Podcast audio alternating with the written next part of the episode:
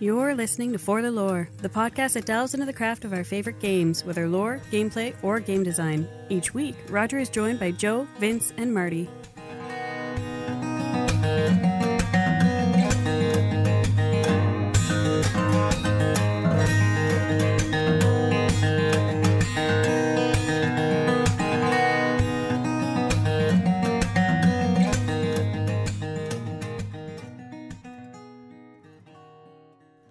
Last week I was off, but the guys talked about Borderlands.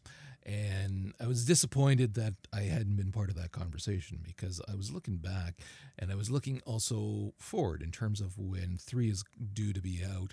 And I was checking through our archives. And if you go back 10 years, approximately, uh, within a few weeks from that point, that was the first few appearances of Vince on the podcast.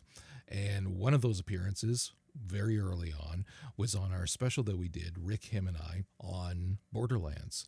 And it's funny that, you know, 10 years later, we're going to be playing Borderlands 3 together, presumably together at some point on some consoles or, or, or uh, platform. But, uh, but there is so much history with Borderlands for our podcasts from the first two and Tales from the Borderlands, not as much with uh, the pre-sequel although i did reinstall it this time on the pc and have been going through it again and while it's not it it does have some differences because it's take two not as much gearbox it still has a lot of the same feel that we love so much from the other. So I am enjoying being back in the world again. Well, not so much the world there. You're not on Pandora exactly, but that that franchise and having fun with it. And Marty, you were saying you started with the original as well. Yeah, over the weekend I dumped about three, four, maybe five hours into Borderlands One. Um, in one of our channels, Roger was talking about how it's got one of the best openings of a game that he's ever seen, and uh, I don't disagree. Like I was thinking, what games did it better? And I don't know, like of all the games I have played that I have loved, like the only thing that comes yeah, I think the only game that comes better than for me is like The Legend of Zelda, just because and there's a lot of nostalgia tied up in that title, which is, you know, like you go get your wooden sword, you know, you know, the old man tells you to, you know, take this. Back on track, back on track. Yeah. So anyway, uh played it, got about to level eight or nine. I'm playing Mordecai. Uh I do like uh, when I play a shooter, I want the guns to have some personality, and so far, all the guns have personality. Oh. God, yeah. Borderlands understands gun personality. So yeah, no, it was a lot of fun. understatement. Bazillions of guns. Uh, it's it's fun. I, I the the snarky comments that come with every crit. That is something that I didn't know I needed. Um, like I really enjoy that aspect of the game because uh you know I get a crit in Destiny I'm shouting uh, by myself or to my dog and, and that's about it um but now like the TV is shouting with me and that's pretty great. Uh the skag design so far I've just like murdered all sorts of skags. It's pretty much all I do is run on the first eight levels murder and skags also uh toilets as a place to keep your money and your bullets like Don't question psychos, Marty. It will not do you any good. Just go with it. It's I'm just about to say like was not my first choice, but it does It make makes some degree of sense. sense. It makes sense. Who's gonna look in there? Us. That's true. So yeah, no, I'm enjoying it. Um it was like I got the game of the year edition for like 20, 30 bucks on a But it was in the handsome collection. You have the handsome collection. You said. I do I was for it was uh the handsome collection was free to play weekend. Oh, okay. I see. And so when you said get the get the game, you know, start with Borderlands 1, I'm like, well, it's 30 bucks. Like I already put that aside to buy a video game this month, so here we go. Yeah. Do the first one, then the second one, then Tales from. You got plenty of time to do that, but do it in that order because there's there's stuff that you see as you go through, and then after that, if you want to do the pre-sequel, um, because as I'm doing the pre-sequel, there's little hints here and there from the first game that that now that I have that appreciation of knowing those characters as well, it does make it more impactful. Cool. So let's move on to three then, because after, of course, the podcast last week, we did get more news about what we can expect from this. So, Joe, go ahead. Well, we got to learn a bunch of information regarding, well, when it's coming out. And apparently that leak that we got as a date was legit because it's you know, September 13th. Uh, and it will be hitting PS4. Um, I believe they said also Xbox at that time. Uh, and the one thing that people are really salty about, uh, which I personally don't understand, is that it is going to be an Epic Store exclusive for six months.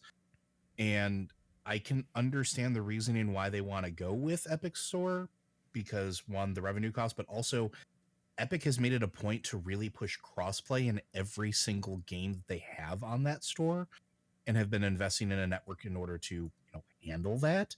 And what is borderlands if not a co-op game at its core? We were literally just talking about that uh, and that's one of the things we we learned about is that you know the game is trying to you know revolutionize it or, or you know add more things to multiplayer and making it fun making it more accessible uh, making it so that you can have couch co-op at the same time that you have internet play and of course cross platform and they're trying to change how looting works so that it's not you know ninja looting from each other it's something similar to like how diablo is is diablo 3 is with loot like when something drops it's yours unless you give it to the other player which i, I love is, that it's it's a it's a massive quality of life improvement let me tell you well, the thing um, is, is that even it's fantastic, even if you are playing with friends or family.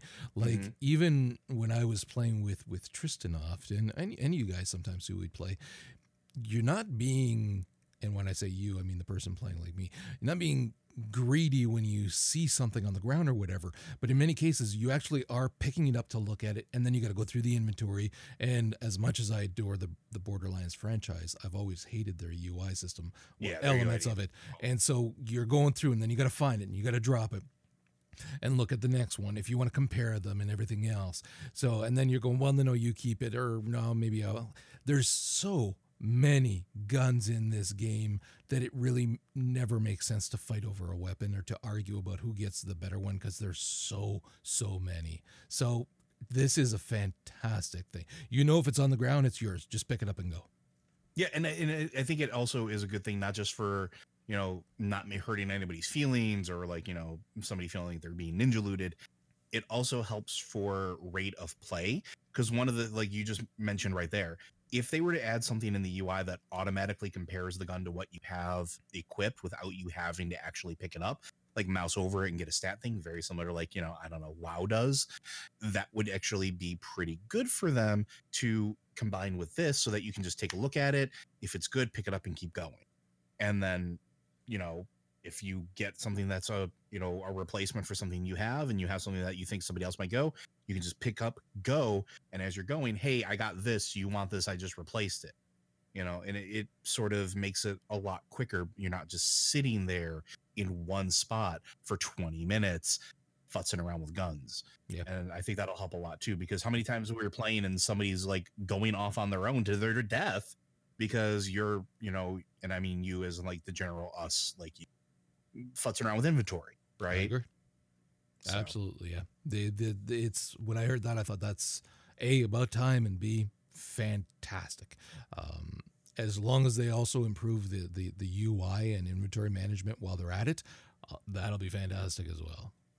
Now, some other things we did learn is we did learn more about the four playable characters. Not a whole lot more, but just enough to keep us interested and to keep us going. Uh, so we know that Maz is the soldier that was part of the tech demo that they released, uh, or they showed off, you know, three or four years ago. I can't remember at this point. Was it 20? Might have been longer than that. Uh, but she's the soldier, uh, and her ultimate essentially is a mech that she gets in called Iron Bear. Uh, that she can pilot around and just make murder with. I mean, who doesn't want to ride a mech in Borderlands? I know I do. Yes. I mean, that is that makes me really want to like play this game even more and I will be buying it. Like I'm gonna save the money. I'll buy it on Xbox, on uh, not Xbox, because y'all motherfucker, not all you motherfuckers have it. So, well, if I'll it's crossplay, who cares? Is it really going to be crossplay? Like, I, so they haven't they haven't fully announced it yet, and I think that they're just kind of working on the back end deals. But I really, in my heart of hearts, feel that that's why they made some of the decisions they did, because they've always wanted to do crossplay. That's one of the things that they've always wanted to do. And even back in the days of Borderlands 2, when it was first released, the devs used to kind of like sneakily hint that there were ways to get crossplay working if you wanted to invest in certain programs or third party applications to get it going. And we did that a lot. So, I mean, they've always wanted to do crossplay. I think this is going to be the one that has it neat. Wow. Awesome.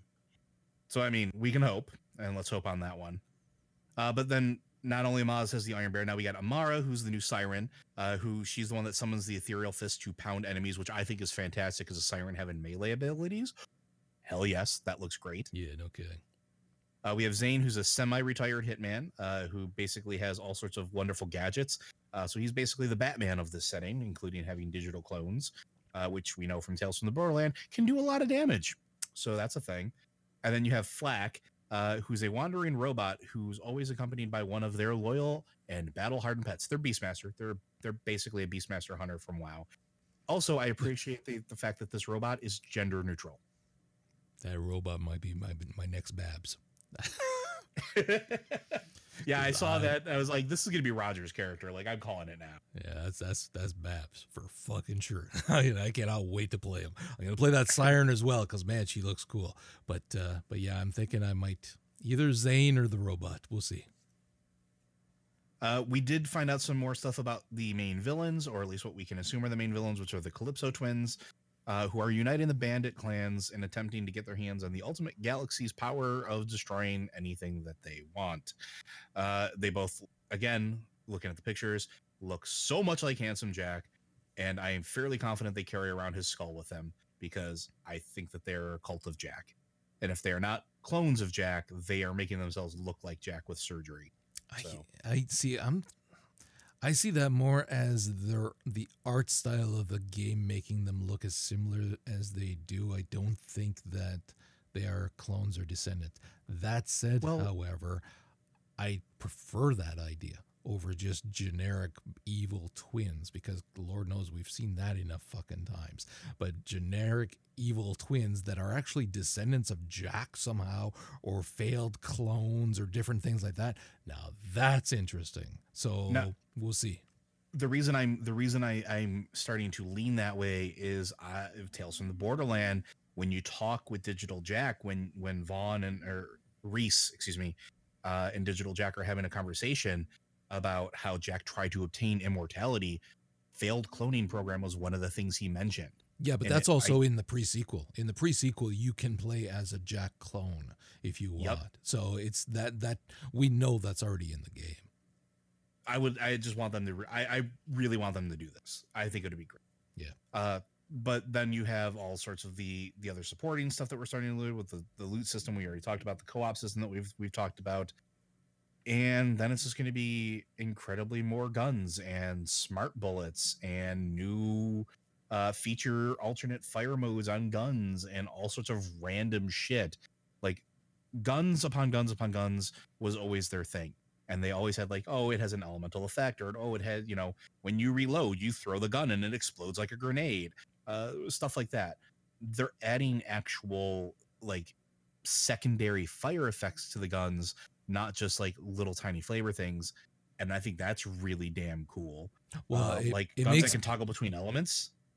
Yeah, it made me think of when they were talking about the, the the, original game and the AI that they created to create all the the various guns so that they didn't have to do it all it's just the system was coded to be able to make bajillions of guns kind of thing and it's almost as if from what we're seeing here that that tweaking to that system you know to really improve upon it so that okay you can do this now you can also do this so that the randomization is going to be that much more impactful. Um, i i keep going back to the same thing and it's it's a pro and a con in my opinion and i felt the same way when i was playing all of the borderlands games where you will find weapons that you adore and use them for a very long time. But there are so, so many of them that drop that it's very easy not to get attached to a weapon. Mm-hmm. And I often think that's a mistake. In a shooter game, there's a reason why when you're watching movies and TV shows that the main characters and uh, any number of characters, their weapons, be they named or not, are very iconic and there's an attachment to it. Um, but you don't get that in Borderlands because there's so many fucking guns, and so it kind of works against them in in a way as well. Yeah, and I can see that. To me, I I actually kind of like that in the Borderlands setting specifically because I think it's hilarious and it fits the Vault Hunter personality Yeah. and sort of the aesthetic of the that particular world. Unlike Sekiro, where your sword is your part of your person, it's part of your core, and so of course you never replace it. Like that makes sense there. Uh, but the last thing that we did find out about this game is that there is going to be a worldwide gameplay reveal event on May 1st, which is coming up not too long from now. So we're actually going to get to see legitimate gameplay from inside the game, not a trailer, not some pre-rendered crap. We're going to get people playing the game and they're going to be inviting people out to play it, it looks like. The only other thing that I will say, and, and this is one of those things where um,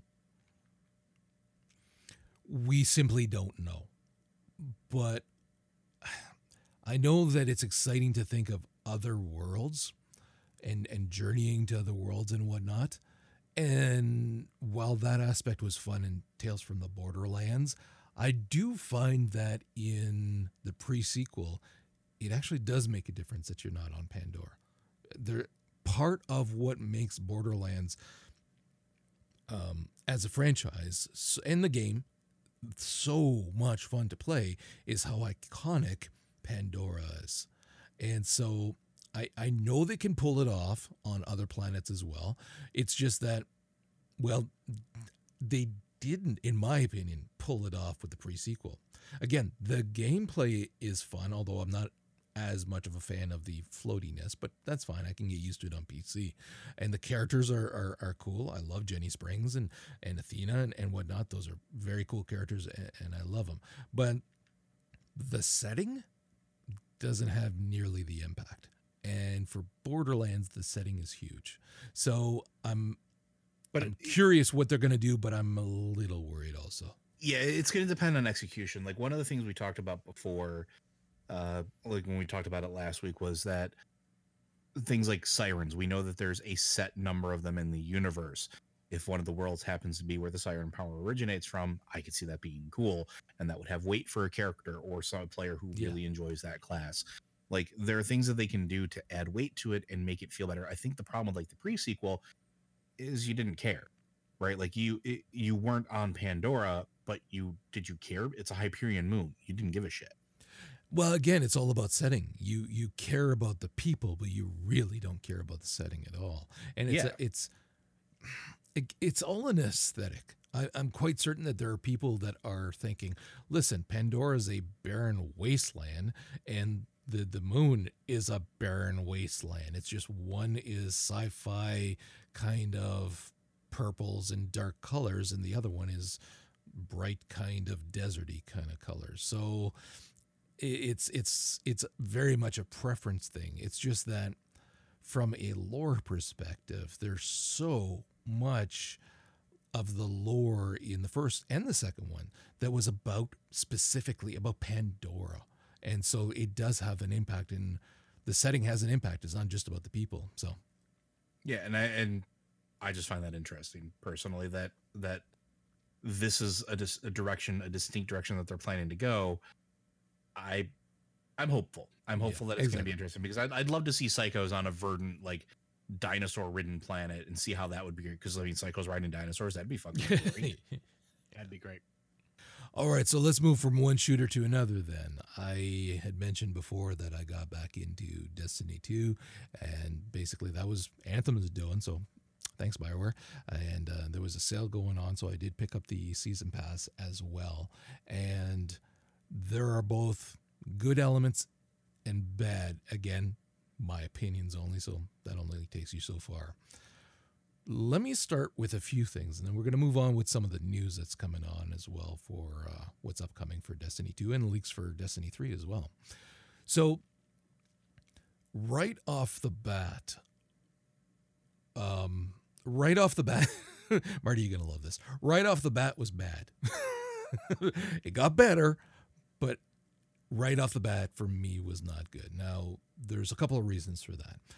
They employ a false start to the game, which you see often in movies where the the you're you're kind of dropped in the action is already well on its way you don't know everything that's going on but you're kind of running to keep along and to figure out what's happening and then inevitably right before the climax you got you get the message of 6 weeks ago or 3 months ago or that kind of thing and then they start the story proper now there's times when that can work there's times when that can work effectively as well when you need to really kickstart the story because otherwise the start would be somewhat boring. Um, or if you need to lay some groundwork in terms of be it characters or a uh, a setting or a even just a roadmap of where you can expect the story to take you, then that can work in your to your advantage as well. Now the problem is that with their false start that they gave us, you see Cayde getting killed. Like, I mean, well, sorry, you don't see that last bullet, but you hear it and you see everything leading up to it. That false start is supposed to put you at a point most of the time, and especially if done properly, again, in my opinion, where um, you don't see the end.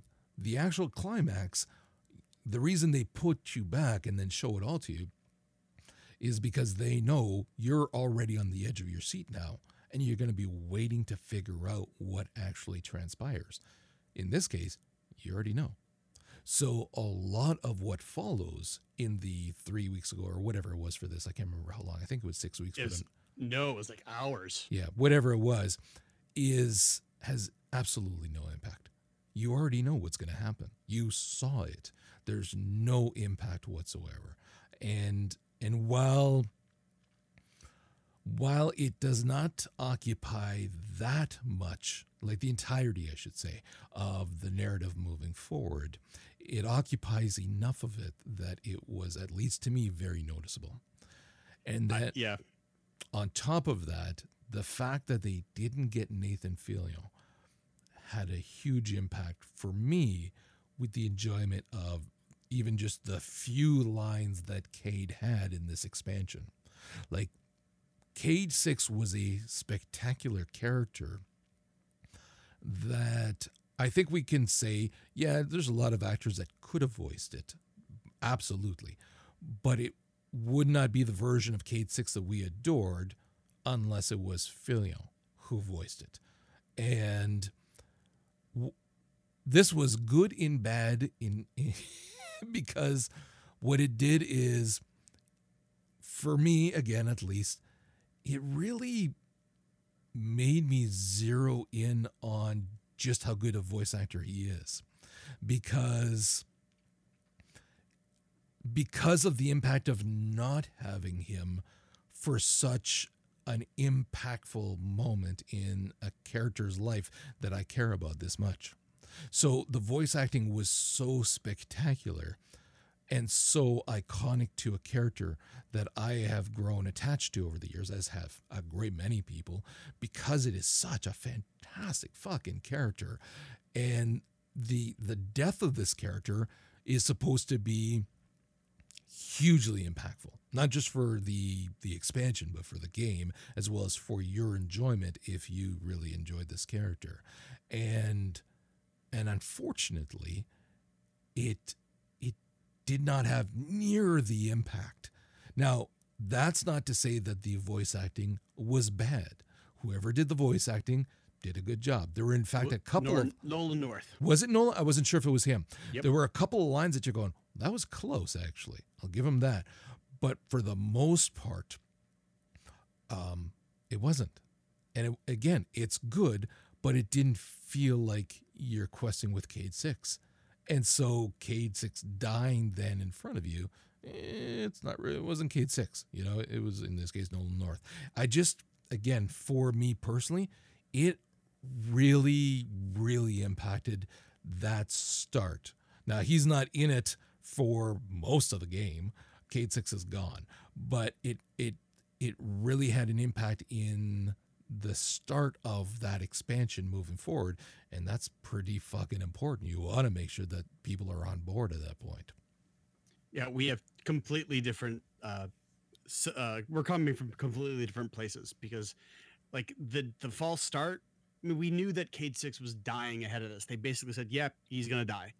Um, so for me, it was still fairly impactful, especially seeing the return of Uldren as the one that pulled the trigger. But I also have like a different connection just because of all the hours I put in uh, with Destiny One and like Cayde being the only character that had any real depth until I would argue uh, Zavala's questline on Titan and Ikora's on Io is when they get actual depth from you know and development from previous games. Uh, but I mean, you know, reasonable people can d- agree or disagree about this particular aspect of it. The change of Nolan North, I I totally understand that. Like, it was a little bit, it was jarring. Um, but yeah, I understand. Also, you're saying your investment in it. Um, I don't know how many hundreds of hours you put in, but I played the fuck out of the first game. Like, don't kid yourself. I played a ton of that first one plus on the Xbox One as well to replay a bunch of it. And then the second one, again, I bought it on the PS4 and the fucking PC. Like I've I played quite a bit of it. Not, I'm not saying as much as you. I know not as much as you, but I was pretty heavily invested, and and even I found it still disappointing. And yes, I knew he was going to die too, but the story could have been done in such a way that even though you know what's coming up, you're not going to know all the details. And this was like literally all you missed was seeing the bullet leave the gun. Everything else you saw. Now, that being said, though, it's a spectacular fucking scene. His fight scene is is one of the best choreographed fighting scenes I may have ever seen in a game. Like it was spectacular to look at and to behold. It was so fucking well done. And I think that's why I was also disappointed when it, in my opinion, kind of fell flat because that lead up was so well done that had they cut it just fucking sooner, it would have had that much more impact later on. I think um, the moment he says, I'm coming home, Ace, for me, like right right there. Um whatever other sins of that intro they were all forgiven right there. Yeah well there were a few scenes and this is where we're getting into the good stuff as well here. And yeah. i will say actually there's a lot. You you're not going to be disappointed here marty. By and large i have not only been having a lot of fun i have also been very appreciative of very well done narrative very well done story elements, uh, very cool bounties to work on for different things. Uh, with the exception of Drifter, which we talked about uh, in Discord as well, and yeah. we'll get to that in, in a moment. But I really have been enjoying myself in the game. And there have been moments where, once again, going back to being able to appreciate good good acting, when you're getting those moments between Gina Torres and um, uh, Lance, not Lance. Uh, oh, Lance Reddick. Yeah. Um, holy fucking hell. Like those were amazing, but more so than that, after you finish a bunch of different bounties and things like that, once you've um, progressed in this story far enough, when you go and talk to different NPCs, be they guardians or or whoever else, they will have heard of the exploits. They'll have heard that Cayde died. They'll have heard of your exploits to to um, to avenge him and different things like that. And when you do avenge him, finally, um, Zavala did not want you to, but you could tell that Gina had wanted somebody to avenge, and she had wanted to be part of it. When you come back and talk to her after, she has a speech that brought like tears to my my eyes watered. It was so unbelievably well done. Like she's talking about him as her funny friend, you know, that he wasn't for everybody, but he was her funny friend. When everybody else was a this or a that and pulling on her this way or that way, he was just a friend. And it was such a powerful moment like that I would put up with many others throughout both the first and the second game. It was so fucking well done. And you get a bunch of those as you're going through. And I mean, even the stuff with Zavala, I don't agree with anything that he decided. I understand why he's doing it, but even though it's again, it's it's a fucking game. These are pixels on the screen, and I'm like, you can go fuck yourself, Zavala. I'm going to kill this bastard, and like I'm invested. I am. I I want to be the one that takes this this bastard down for what he did. And and it was very very cool that they could bring that out of the player by means of amazing storytelling, fantastic characters, and great voice acting. Yeah, I, I, luckily for this conversation, I just finished that scene maybe about three or four days ago. Oh, really? Actually, probably a week. Yeah, I just redid it on my uh, warlock because for my warlock, my warlock is totally siding with Drifter, not for the same reason, for different reasons. Um, but yeah, like I was it's been so long since I did it on my on my hunter, and I uh, I remember thinking back then, this is setting up for D three, right? This is the moment where the Vanguard is fracturing, um, and Zavala reacting to the Red War and the death of Cayde, and his responsibility is being overly cautious, and Ikora is throwing all of it to the wind to kill um, to go after Uldren and bring the reef to heal also keep in mind, like Ikora is the woman that jumps on a fucking spaceship to punch it with void powers. Like, like that's I still that's one of my favorite scenes from yeah. the, the, intro from yeah. Destiny 2. Um, so yeah, like I I just did that and I wholeheartedly agreed. Like uh Zavala's take having been all caught up and up to date with the lore when I finished it, uh like it made more sense to me now. Um, but Ikora's had more of an impact, you know? Oh yeah, yeah, absolutely. I totally get where Zavala's coming from, and like we shouldn't really go to war with the reef, but we're gonna go avenge Cayde because fuck those motherfuckers. Like they took away our friend. Like yeah. I totally get that too. Well, not just that, but all of the stuff that you're doing with Petra as well is oh Petra very very cool because here you have a character also uh, once again the as they are creating characters, it's it's almost as if it's hit or miss for them. Either they don't give them enough backstory to make them, or give them enough motivation to make it realistic, or things like that, or they create this character where you're seeing the the devotion to the throne and the conflict of having to also go after Uldren, kind of thing. There's there's some very cool elements and with that character that I really enjoyed have you you unlocked the dreaming city so you're in forsaken post game at this point right? yeah i've been working on the different bounties and and uh, adventures and stuff on uh, dreaming city. Did you unlock and finish Cayde's will? No i haven't wait a minute. I don't know. I got his i you haven't gotten his gun yet but i got the the bounties and i'm working towards getting the gun. It's just i got to do a bunch of fucking crucible to get it and i don't want to do that I understand completely. Uh, although I've had some fantastic runs in Crucible lately. Um, I also main a hunter, so I apologize. But uh, there are about, I think it's ten, maybe a little bit more lines of dialogue left for uh, for Cayde Six in this game. So we'll uh, we can revisit. We'll talk about definitely in Discord uh, when when they happen because it's Cayde's will, and you'll you'll hear it. I don't want to spoil it for you. It's pretty phenomenal. Okay, I so thought it was pretty phenomenal. Let's move on to the new news then. So I am avoiding the 4chan leaked, you know, whatever a non dude is saying the stuff. Some of this stuff has been in discussion for a long time. So the parts that I do know have been in discussion for a long time, I am free and will totally comment on.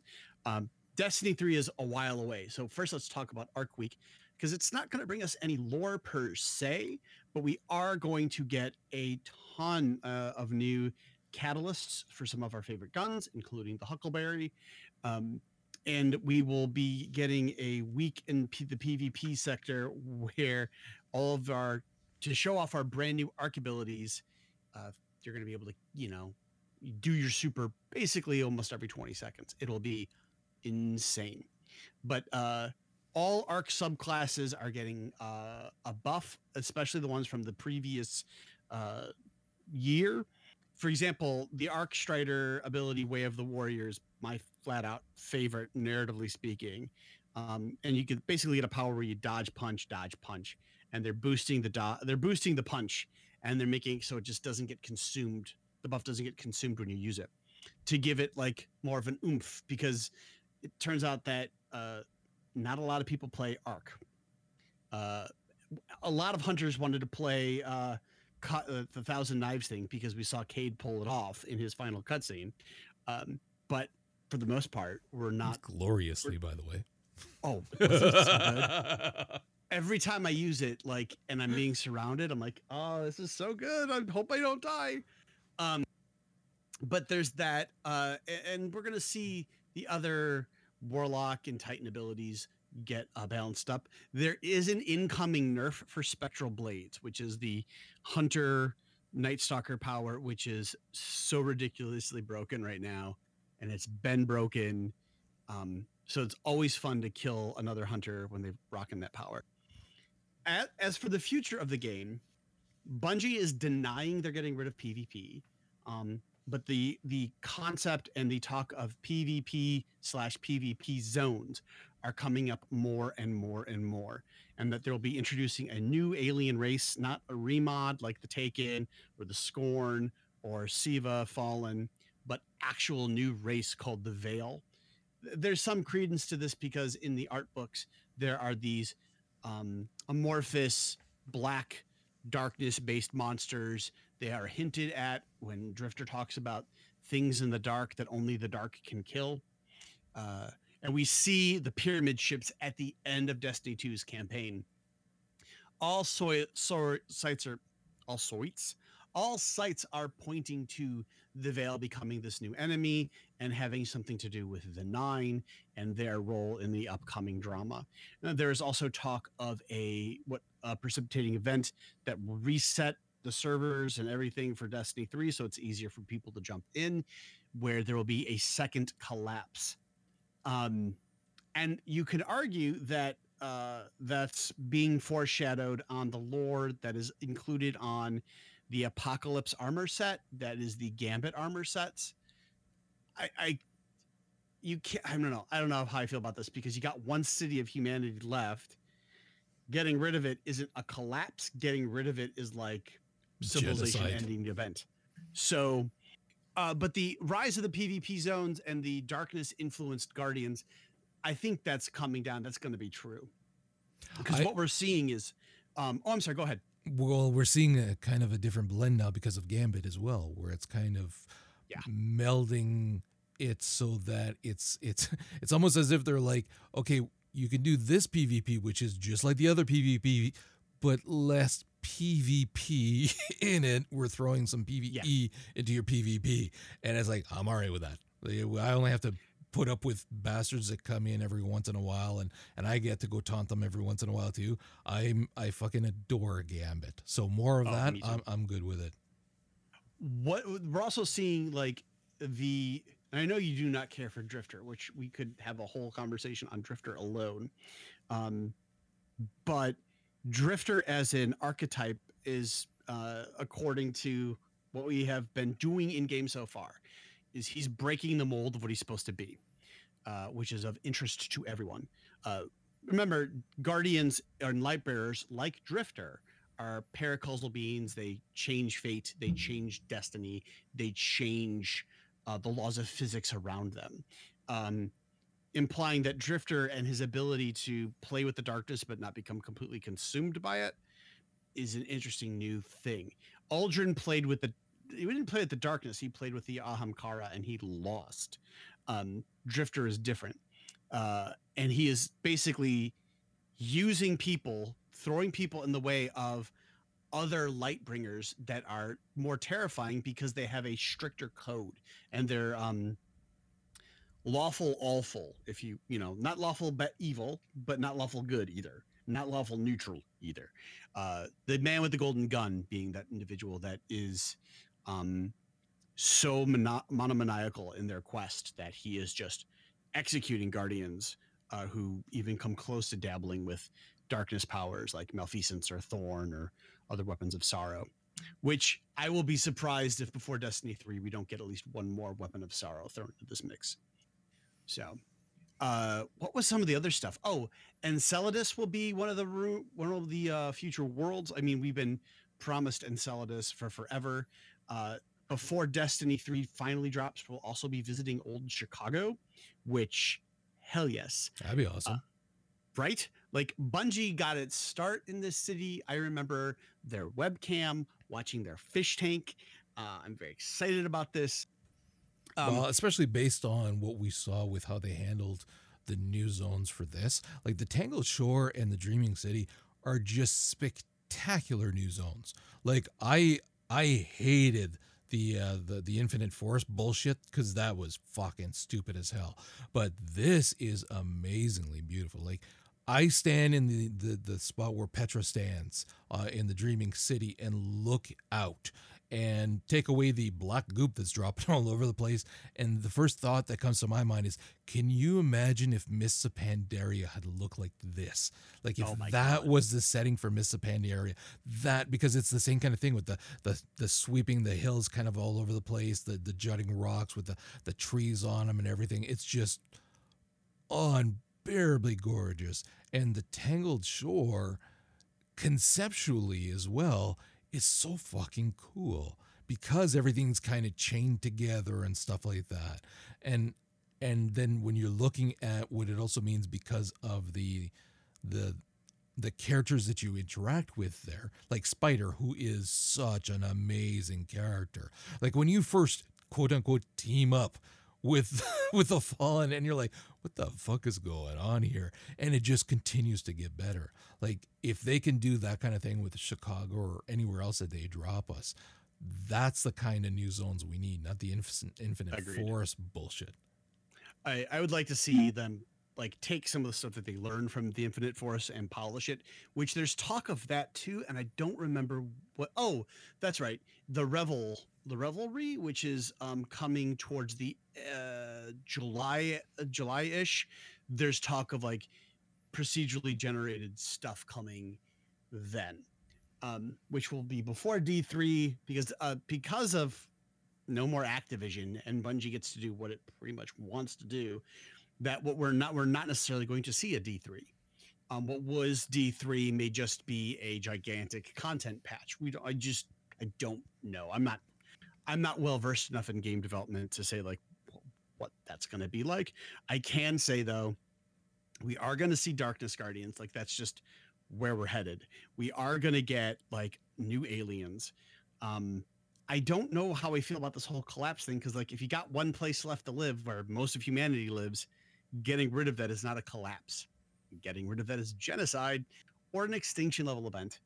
Unless, of course, there's talk of like other characters that are out in this universe that we haven't seen in forever, like Lady Efrideet, um, or what's going on there. Oh, also, but before I forget, Enceladus is going to be rad because we all think that that's where um, exos were born or where the most modern generation of exos were born. We know that exos were built on partially on Venus and partially on Mars to deal with um, the Vex, but Enceladus is where the Deep Stone Crypt is probably, and that's where you get your you get your exos now. So, and that would be a fun place to go to. yeah absolutely okay let's move away from destiny 2 joe you had wanted to talk about darkborn Yeah, so this is an interesting game, or at least one that I didn't know anything about until I stumbled upon this. And I don't even remember how. I think I was looking at horror movies. Uh, but it's a game where you get to play as a monster and you get to murder Vikings. And that's pretty cool. Uh, so basically, it's straight out of like Viking lore, where you are a, a one of the creatures of the dark. Um, you witness your family essentially being dr- taken out of the cave and murdered, uh, being sacrificed to whatever gods the Vikings are sacrificing to. Uh, and you basically evolve and go through in a first person perspective uh, to murder and take revenge. Uh, I think it's really cool simply because not very many games let you take on the role of the monster. You're always like the conquering hero. And I think this is an interesting twist on that. And I also like the idea of, well, the Vikings told all these grand stories and had all these grand adventures, but they were kind of jerks sometimes. I really like that. What's that? I said sometimes.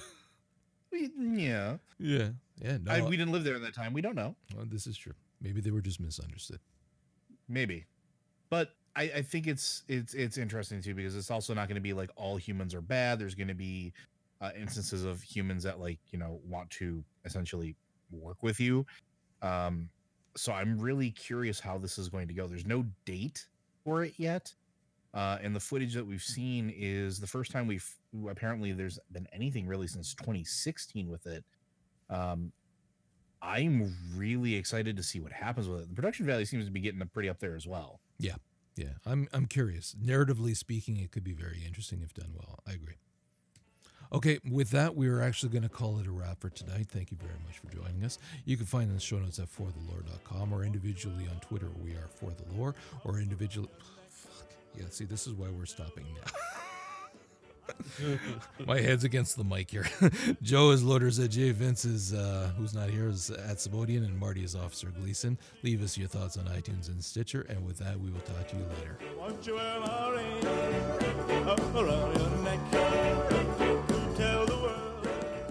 Thank you for listening to For the Lore. If you'd like to hear more from the guys, check out Popcorn Ronin with Roger and Vince, a movie, TV, and anime podcast, as well as Lore Watch, a Blizzard lore podcast co starring Joe. And if you're into comic books, check out All Comics Considered with Marty and his crew. Lastly, thanks to Manelli Jamal for the show's theme music. You can find him at manellijamal.com as well as on iTunes and help support this incredible musician by picking up his CDs.